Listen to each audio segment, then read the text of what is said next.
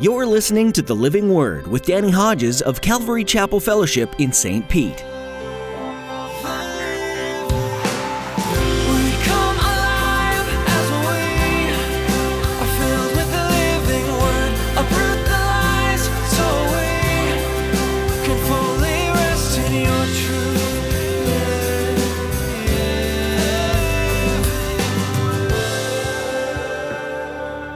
Analogies are numerous, but the good news is we're all redeemable.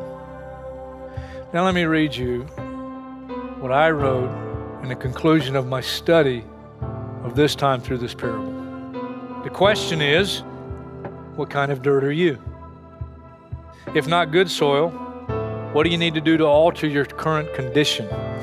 The whole parable comes down to very simply what kind of impact the Word of God has in your life. That's the point of the entire parable. Jesus taught through many parables during his earthly ministry. Today, Pastor Danny discusses the parable of the sower. The sower is someone who teaches the gospel to another. The seed is the word of God, and the soil is the environment in the hearer's heart. The power is in the seed. But have you created an environment accepting of the seed? Do you water, maintain, and turn the soil often in order to help the seed take root? Work diligently to keep out weeds and rocks and become fertile soil. Now, here's Pastor Danny in the book of Mark, chapter 4, as he continues his message to hear or not to hear.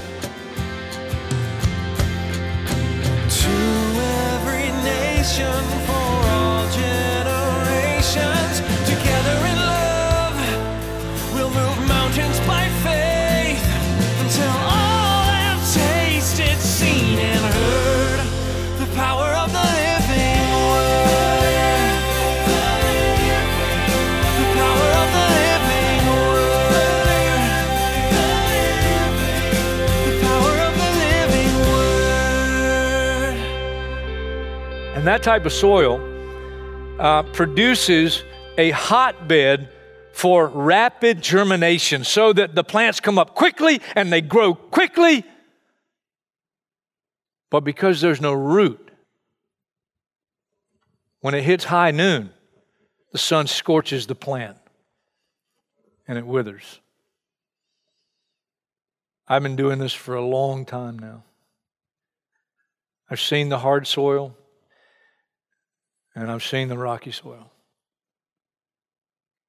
These people, man, they respond and they accept Christ and they, they, man, they're like they're testifying for the Lord. They're getting involved in everything, you know. And and and these type of people, these type of people can can make even me convicted. They make you feel like I'm lukewarm compared to them. I mean, they are just they are just on it, man, and they are out there, and you just go, man, they are just on fire. And then the testing hits. And you go, hey, I haven't seen so and so in a while. Oh, didn't you hear? And you go, really? Not them. They were so on fire, they were so involved. What happened?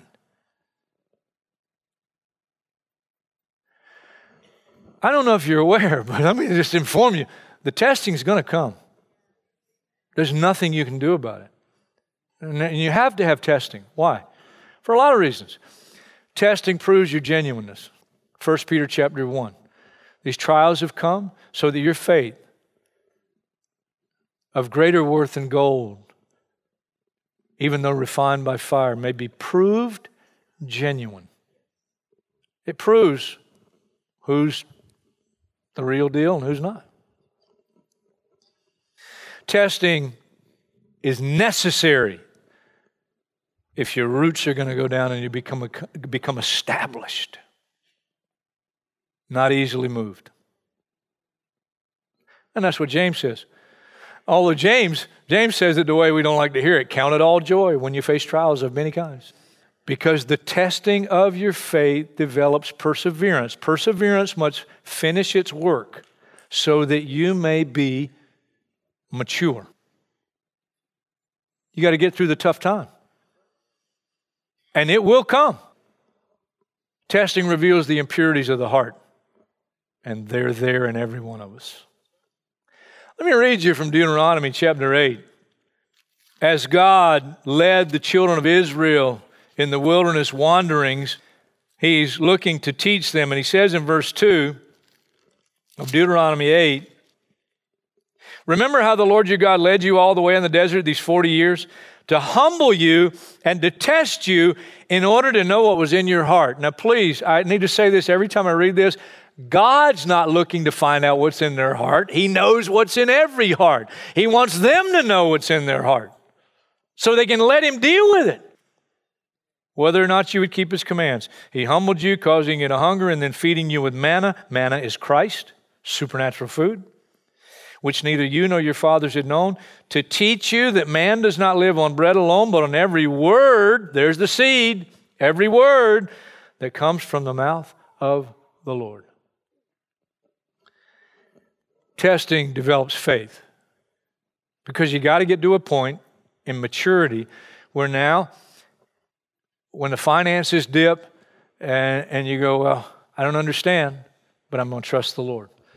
When the circumstance is not that pleasurable and you go, I don't understand, but I'm going to trust the Lord. And you keep going back to the Word, the Word, the Word, and the Word feeds you, and the Word sustains you, and the Word encourages you.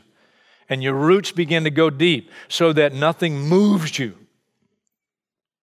It's not sinless perfection, it's maturity. You begin to live by faith, not by sight. By faith, not by feelings. By faith, not by circumstances. And then there's the soil among the thorns and the seed sown on this kind of soil. And there are three things about this type of soil. One is the worries of life choke the word, making it fruitful. The worries of life. It's interesting, the word there, it's not a bad word. Matter of fact, the same word used when Paul talks about his concern, his worry, his care, concern for all the churches. Same word. So these are things in life uh, that are things that you, hey, you got to take care of. It would, it would be wrong not to take care of. You get married, you better be a faithful husband and a good husband, or you're going to be in trouble. You, you, you're married, you be a wife, you have responsibility to one another. As Christians, you have responsibility. Uh, if God blesses you with children, whoa, you'll mature or you'll die. or the children will die. Somebody will die. Look, you got a job, you got to be responsible in the job. And there's sometimes there's seasons in life where the job takes more than normal. Sometimes it's more than 40 hours a week. Maybe it's more than 40 hours a week for a, longer than you like. The kids start to grow up, they get on the teams, and at one time we had three boys on three different little league teams. God help us. And he did. That day is over. I mean, it's just busy.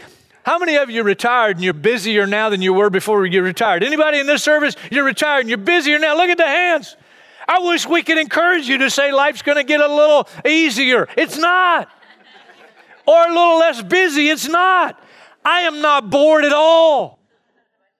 There's so much to do and things that you need to do if you're a responsible human being. But the danger is with this type of soil, those things can become the priority. Jesus said in Matthew chapter 6, and I'm not going to read the whole thing, but he opens by saying in verse 25, I tell you, don't worry about your life, what you'll eat or drink, about your body, what you'll wear. Is life more important than food? He's not talking about not being responsible, he's talking about what's your priority. And he makes that clear when he says in verse 33, but seek first his kingdom and his righteousness. And listen to this promise. And all these things that you're worried about will be added, they'll be given to you. I'm living this verse and I'm not trying to boast. I'm just telling you, I've been living it for years. I've never focused on getting rich. I've never asked for a raise. And I'm not boasting, I'm just telling you the truth. And God's taken care of me. And I'm blessed more financially than I could have ever imagined. But look, I know there's a lot of people that can say that here. We're living out this scripture in life. And this is the way it ought to be. But if you're not careful, you become that soil on the rocky place, and, and the worries of life and the cares of life, all of a sudden, it's just, it's just soccer. That's become your life. Well, soccer may be your life for now, but don't let soccer keep you away from the priorities of the kingdom. I'd like to get a sticker that goes by the one on the, the van that says, I'm a soccer mom, but I'm a kingdom mom too. I like to put the kingdom first and the soccer underneath it. And it's a challenge. I know it's a challenge, but it can be done, or Jesus wouldn't have said it. Now you have to decide before the Lord when you'd have to give something up for the sake of the kingdom. But he's not saying you have to give everything up. I'm not saying your kids can't play soccer or whatever. That's not what he's saying. There are things in life, but you don't allow those things to become the priorities. And then this type of soil, wealth can get it too. It's the deception of wealth. The definition of the word is literally an abundance of external possessions. Jesus said a man's life does not consist in the abundance of his possessions. It's not the car you drive, it's not the house you live in, it is not your bank account. That's not what determines what your life is all about. By the way, Paul told Timothy, command those in the church who are rich in this age to be generous and willing to share. And if he's blessed you materially, one of the marks of your genuineness and your spirituality is you are generous with what you have. We don't need to spend a lot of time there. I think you got this one. And the third thing about this type of soil is, is the fill in the blank, the desire for other things. There's the blank you can fill in with just anything else. I've seen people in the church, and all of a sudden they go from wanting to play the instrument for the Lord, now they want to play instrument in the world because the world will give them more glory. All of a sudden now they, they don't want to shoot the hoop you know, for the Lord. They want to shoot the hoop for the world. And it's okay to shoot the hoop for in the world, but not for the world. There's the thing. In the world, but not for the world. I love what Darrell Mansfield, Christian musician from my day, and he was being interviewed, and I never forget, I saw it on TV, and he's being interviewed on this talk show, and it was when Amy Grant, if you know that name, was crossing over into secular music and they asked him, What do you think about Amy Grant crossing over? And you know what Darrell Mansfield said? Boy, it's a nugget I have never forgotten. He said, I think it's okay to cross over as long as you take the crossover. Isn't that a great statement? I think it's okay to cross over as long as you take the crossover. Jesus said, Don't let sin reign in your mortal body so that you obey its evil desires. And that's this one the worldly pursuits. Interesting in the parable or the story of the parable of the, the great banquet in Luke chapter 14, and, and I'm not going to spend time there, but you, you'll get this one right away too. Um, when the invitation for the banquet, and the banquet represents the great banquet that all the saved will be at one day, the great wedding supper of the Lamb. But they all, when the invitation goes out, they began to make excuses. Here's the first excuse I just bought a field, I must go and see it. Second excuse I just bought five yoke of oxen. I must try them out. Business is expanding. And the third one's interesting. I just got married. I know some of you just got married. Watch out. All of a sudden, it's just the things and, and life, and now married, and the priorities of the kingdom are secondary. To now you being married and getting the house and et cetera, et cetera, et cetera, et cetera. Be careful. last but not least, there's the seed on good soil. I think one of the reasons Jesus explained this parable to their dullness, these handful, including the 12, is because as they would go out now and do ministry and as they would sow the seed of the word, they would have to learn that no matter how hard they work and how hard they study and how faithful they are in sowing the seed, there's all these type of soils out there. And some you're going to give it everything you got, and it's going to go in one ear and it's going to go out the other, and they'll be back at church, but they're not, not going to be any different. They're going to be the same next week as they were this week. They're going to be some, and man, they are going to just take off like a rocket.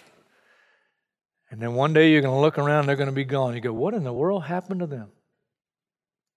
And they're going to be those that over time, the worries of life and just life itself choke the fruitfulness. Some that the paycheck's going to get bigger, and all of a sudden that paycheck's going to lead them into the deception of things that money can buy, and they're going to lose things that money can't buy. And there are going to be some that you fill in the blank, and all of a sudden they get their eyes set on this, and that's their pursuit in life now. But there are out there some that are good dirt. And here's the characteristics of the good soil they do more than listen. They hear it and they walk away, and the word, they digest it, and it's lived out in life. It changes their life. It changes their priorities. It changes their direction. It changes their decision making. And when the tough times come, and in the tough times, the genuine may take two steps forward and three steps back, but they'll come back again. The genuine, it doesn't mean that you don't get out of focus. It just means that you realize in time you're out of focus and you get back in focus. And you may come close in the time of testing, and you may question God, and you will, and you may go through everything that anybody else would go through. But if you are the real deal and you let the Word continue to have its way in your life, you'll get through that tough time. And you'll come out the other side. And when you come out the other side, you'll realize, you'll realize one day there's some roots that went down during that time. All of a sudden you got you got a little bit of maturity through that tough time. And now the next tough time that comes, you won't bend as easily. You won't be swayed as easily. They maintain kingdom priorities, and I'll tell you what, that takes a daily daily focus. Because life doesn't get any less busy. Hebrews 12 11, the fruit of righteousness produces righteousness in your life. You're living right. You're not living perfect, but you're living right. Hebrews 13 15, the fruit of lips that confess his name. These people, the words really have an effect. You'll find them, praise the Lord. Oh, thank you, Lord. I mean, it's just a normal part of their life. They're just talking about the Lord. They come and they don't come and they don't they don't come after the song service. They don't want to miss the song service. Why? Because they want to sing unto the Lord with the rest of the family of God. You find somebody, you tell you show me somebody never sings unto the Lord, I'll show you somebody's got a spiritual problem. Philippians 4:17 Paul said, "I desire fruit that may abound to your account." He was talking about the financial investment into his kingdom ministry.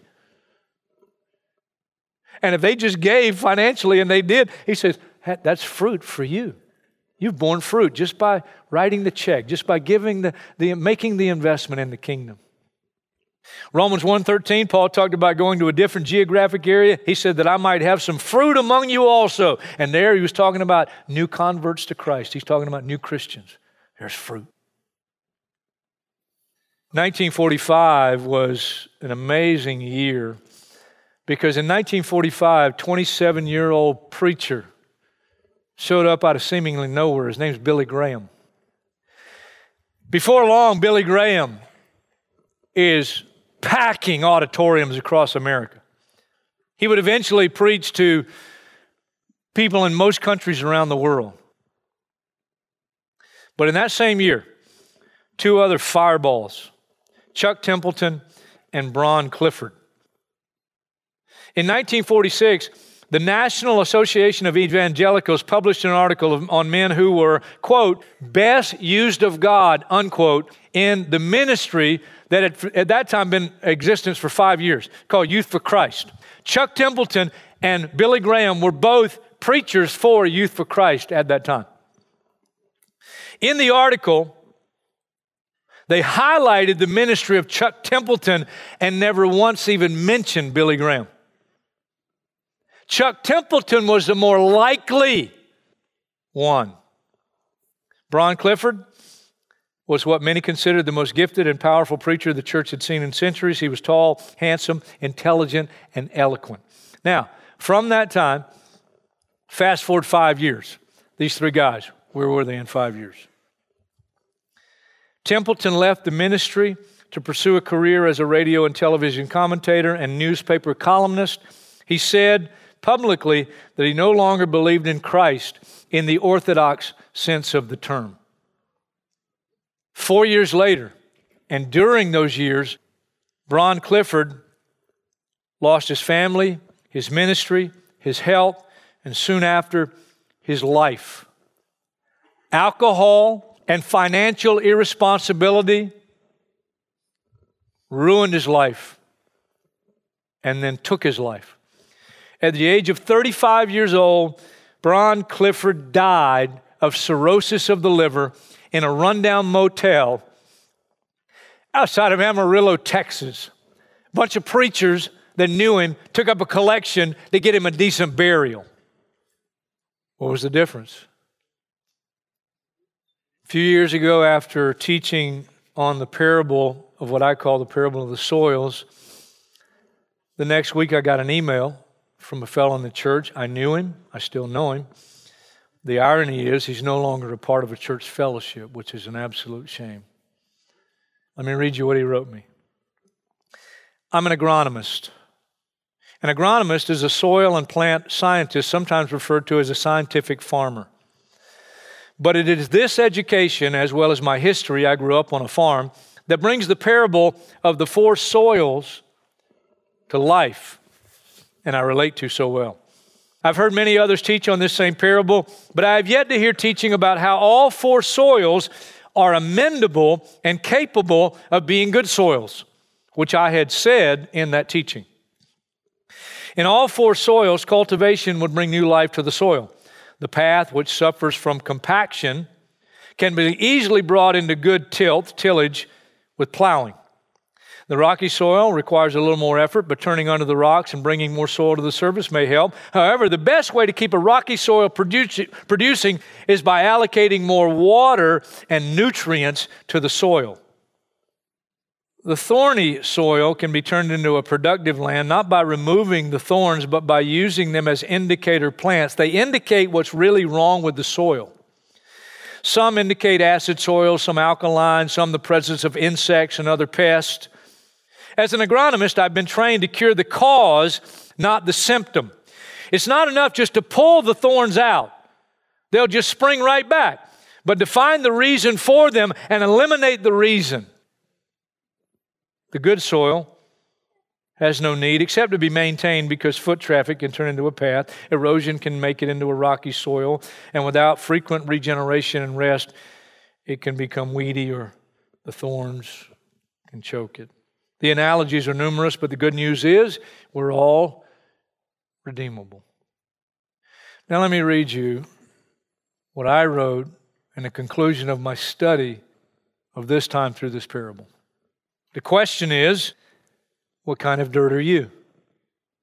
If not good soil, what do you need to do to alter your current condition? The whole parable comes down to very simply what kind of impact the Word of God has in your life. That's the point of the entire parable. If I respond correctly to the Word of God, my priorities change, my sinful desires are denied in favor of godly desires. My goals are set on eternal and not temporal things. My passion is for earthly, not for earthly possessions, but for and glory, but for rather eternal possessions where moth and rust do not corrupt and where thieves do not break in and steal. I went and read after I studied at 2 Timothy 4 7. Paul says, I've finished the race, I've kept the faith.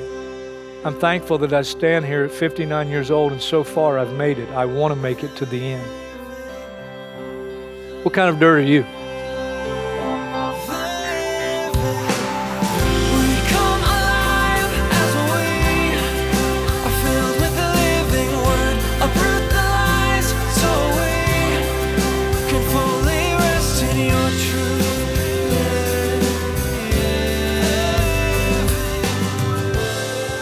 Joining us today to study the book of Mark on the Living Word. You can check out more of Pastor Danny's teachings throughout the Bible at our website, ccfstpete.church. Just look under the Resources tab and click on Teachings. We encourage you to subscribe to our YouTube channel as well to stay up to date with the latest teachings and videos. Feel free to share them with your friends and family. We'd love to hear from you. If you have any questions or would simply like to talk with us, please send us an email. Our address is info at ccfstpete.church. Again, that email address is info at ccfstpete.church. Be sure to let us know how we can be praying for you when you send that email. In addition to that, we'd love to meet you in person. So if you're in the St. Petersburg area, join us for our weekly services at Calvary Chapel Fellowship. We meet on Saturdays at 6 p.m. and Sundays at 9 and 11 a.m. We're also live streaming our services for those who are at home or live further away. We look forward to worshiping with you. Find out more on our website. Once more, that's ccfstpete.church. Well, that's all the time we have for today. There's more to learn in the book of Mark. Pastor Danny will continue looking into this important gospel book right here on the Living Word.